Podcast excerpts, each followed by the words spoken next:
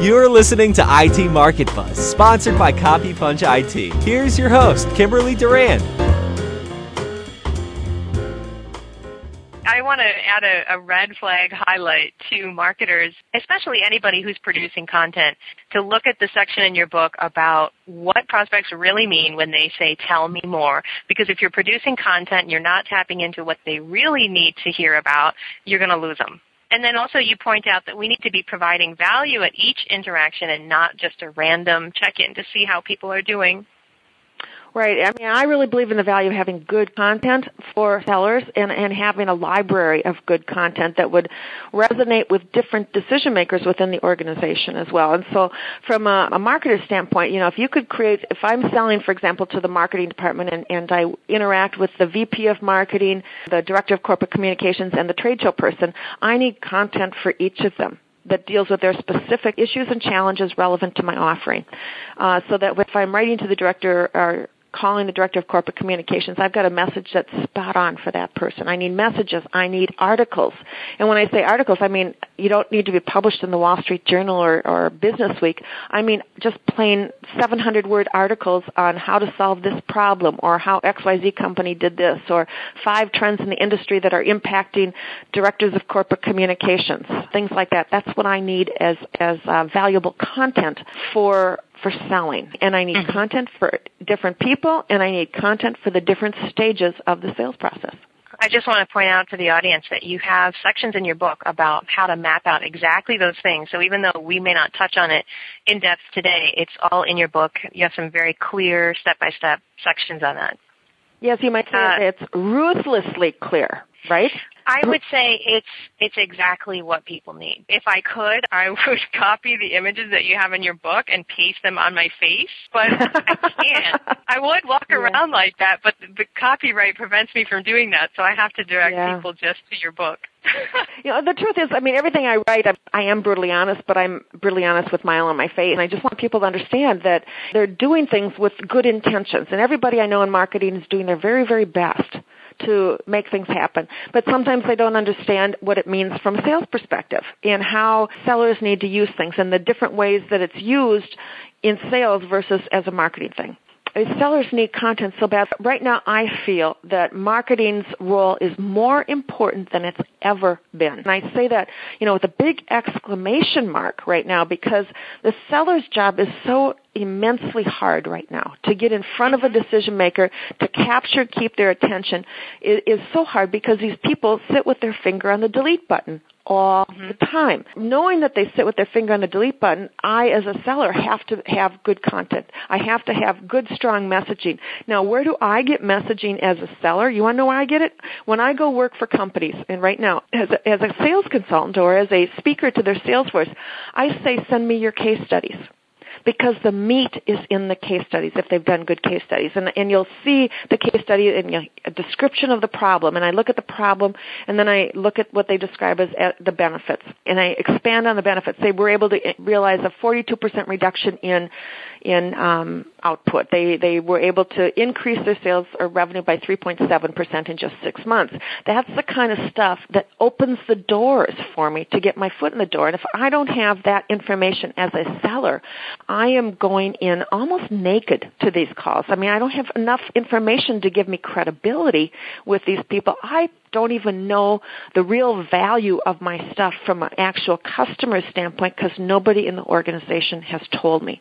So to me, a whole wonderful library of case, case studies where people describe the value from multiple perspectives and how it helped the different people in the organization is gold. And it's the gold that I use as a seller to to create conversations with people, to uh, develop some good questions to ask. Because if you tell me that they've had a 32% reduction in, in costs or increase their operational efficiency by 32%, I'm going to start asking my customer, customers about operational efficiency or, co- or the cost in this particular area and what they've been doing, what initiatives they have to drive the cost down in that area. So that gives me the meat I need to create the conversations that matter with my mm-hmm. customers. yeah, that's exactly why I wanted to have you talk on this subject. And sellers often have a very good understanding of exactly what's going on in the field, and sometimes marketing, they have a different perception of what the true priorities are for the buyers. You know, traditionally, I know there's a big shift going on, but there's still like a gazillion people out there who haven't heard of the shift or are barely aware of it. When I do my sessions with sales organizations, I always invite the marketers in because they need to hear it from the sales perspective. They need to hear about the customers from the sales perspective. They need to hear the issues and how the customers describe the issues. Because marketing still has this marketing speak thing going on where they really want to talk about how wonderful we are and mm-hmm. buyers delete any statements of where you're pitching your stuff. I mean, they really hate it. A salesperson is going out there talking about how their unique leading edge methodology is just set up for a delete. And if they get in and have a conversation with people about their stuff, they're getting set up for a delete. They need the meat that marketers can provide, and, and it's not the, the pablum that we've been getting in the past. Mm-hmm. And they need to work with the salespeople, and they need to really get closer to the customer in order to truly understand what it is that, that the customer needs. And they need to look at it from the customer's perspective. One of the, the big things that I do when I work with salespeople is I is I really work to get them inside the buyer's head. And in my book, there's that buyer's matrix that I talk about, and they, people can also get that on my website too at snapselling.com. One of the skills that I think is most important for anybody who's doing things for the customer is to actually be able to see their content or hear their verbiage from the customer's perspective and to actually get into the shoes, like to know the VP of marketing so well if you're producing content for that person that you can literally flip to the other side. I've written this, you know, this case study or I've got this neat brochure or whatever I'm writing, article or white paper, and to get into the role of the, the VP of marketing and say, is this something that would be of interest to me? Does this deal with a mm-hmm. high priority issue? Is it, are they are they starting to spout about their stuff? These people are busy and they're going to throw things away as soon as you violate the, the trust, their trust. And they're, if you're giving them what, what they think is information, they want information, not marketing speak. And so the minute you, you may start out and say XYZ customer, how they were able to reduce, eliminate, speed up, you know, something by X percent, and then they start reading and the first paragraph is good, you know, it's a little bit of an overview about the customer, but then suddenly you get into all your stuff, they're going to throw it away just like that because you've violated the trust and now you've moved into pitch mode and they're looking for information.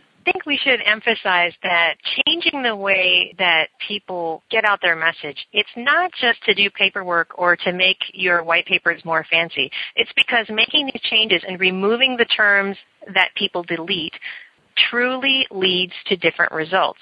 It should increase your revenue. Absolutely.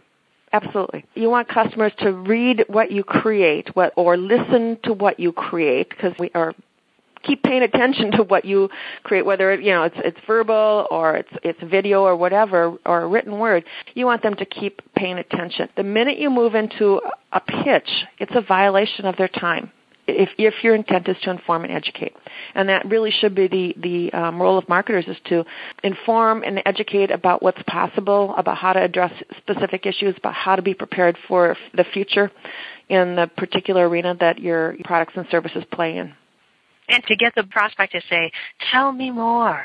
Tell me more. Oh, this is really interesting. How did you do that? I mean, that's what you want to say, or, or, or you want them to take that white paper that you wrote and hand it to their colleague and say, "Hey, read this. This is really this is really interesting. It's not about any of those words that we were taught to say to impress people. And that's what I have. I'm brutal when I work with salespeople, but I'm brutally nice, but because I'm trying, my intention is 100% pure. I want them to be more effective and, and be successful. And, and when I do role playing with them and I, and I start out my workshops with role plays, I play the role of their customer and they have to prepare voicemail messages for me and I listen to their voicemail messages and I show them first of all I show them an improv morning and some of them pe- some of them play with me in the improv role play but then I show them how my life has turned into chaos and I'd come to the office with all the good intentions of the world to get XYZ done today. You know I've got my list of to-dos and before nine o'clock my day is shot because all these other things came up and so I'm just trying to get things done and then I have to go check my emails and I read through my emails and it's like, oh my god, delete, delete, delete, delete, delete as fast as I can.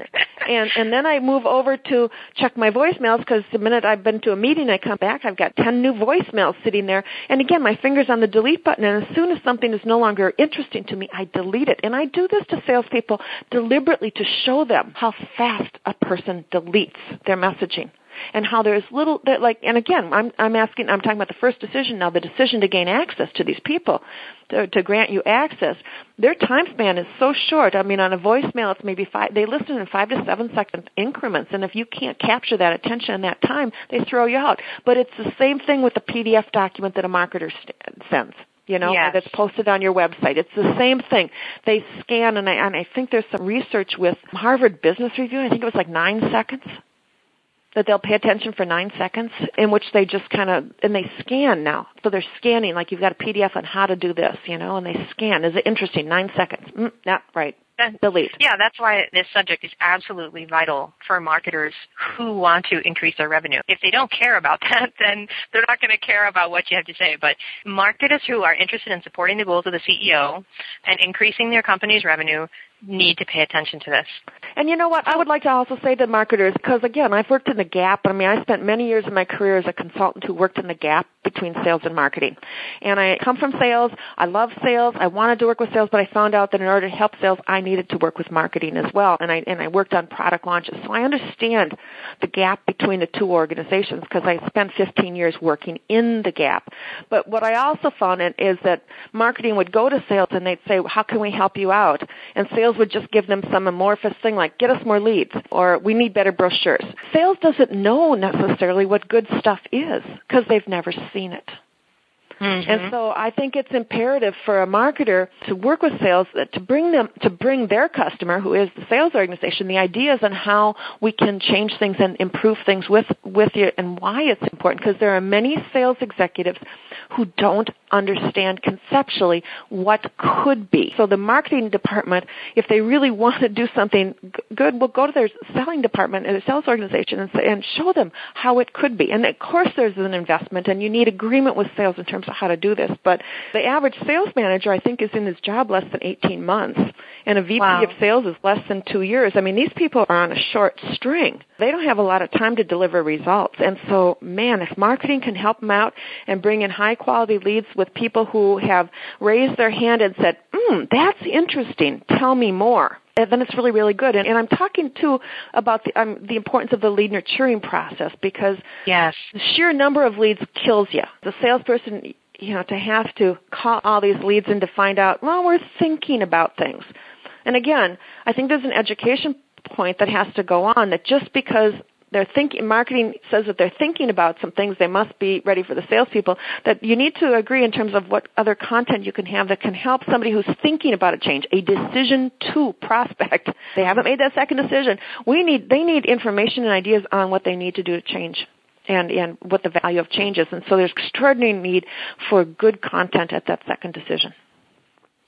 Now, we only have a couple of minutes, so I wanted to touch really quickly on this section you have in your book about trigger events, which is complementary to what Ardath Albee was talking about capitalizing on cause. It's probably one of my favorite sections. So, I mean, I couldn't Ooh. talk a minute. I can probably talk an hour or two. Um, let me just define what trigger events are. Trigger events are things that occur within an organization or externally to an organization that suddenly create a need for your product or service. And the customer may or may not know that there's a need. All they know is that something has happened and their their their priorities have suddenly changed. And and that could be something like new legislation could be passed by the government that requires uh, new reporting for companies, or it could be a management change. That would be an internal thing where somebody is, I just mentioned that a new sales person is a new sales VP is brought in every 24 months. That's a change initiative, and suddenly, when that new person is brought in, the priorities change in the organization, and things are starting to shuffle. Old vendors aren't necessarily secure anymore, as the, as the people that move into the position are now looking for better results. But it could also be third quarter earnings. And third quarter earnings, by the way, can be good for a marketer in any way they are. For example, if you're in the sales role, and this is what I say to people, if third quarter earnings come out and the company is doing really well, that means they have cash that they can invest in some of their key priorities. So your job is to make what you do a key priority. If third quarter earnings come out and they're flat, everybody in the organization is being asked to figure out ways to change things we have to do better next quarter. And if they're bad, again, everybody's under pressure to, to change the results. And so something like that, suddenly priorities shift.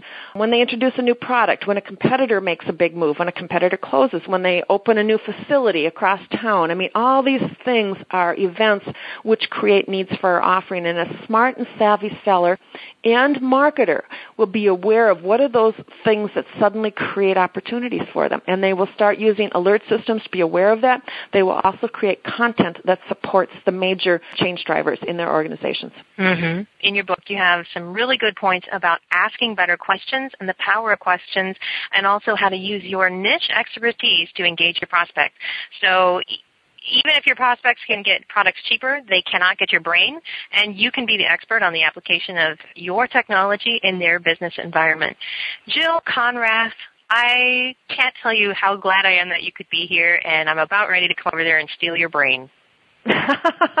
you can have it. It's all in the book. I mean, I mean, seriously, what I try to do is, is give everything away so people can can get better. My goal is to improve the sale, the effectiveness of the sales force. I know that marketing is a key component to that, and we need to work together more today than we've ever done in the past. And so, if marketers find value, if that marketers read it, they'll find a lot of value because it'll help them understand their customers and it'll give them some things that they can work with on the same page as the sales organization. Because we're in this together together. We can't do it by ourselves anymore. Snap selling is absolutely a vital piece for marketers. The title is Snap Selling. You also have your previous book, uh, Selling to Big Companies.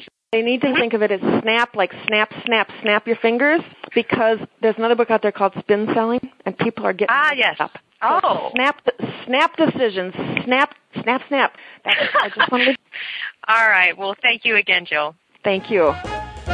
You have been listening to IT Market Buzz with your host, Kimberly Durand. Please visit our sponsors at www.copypunch.com.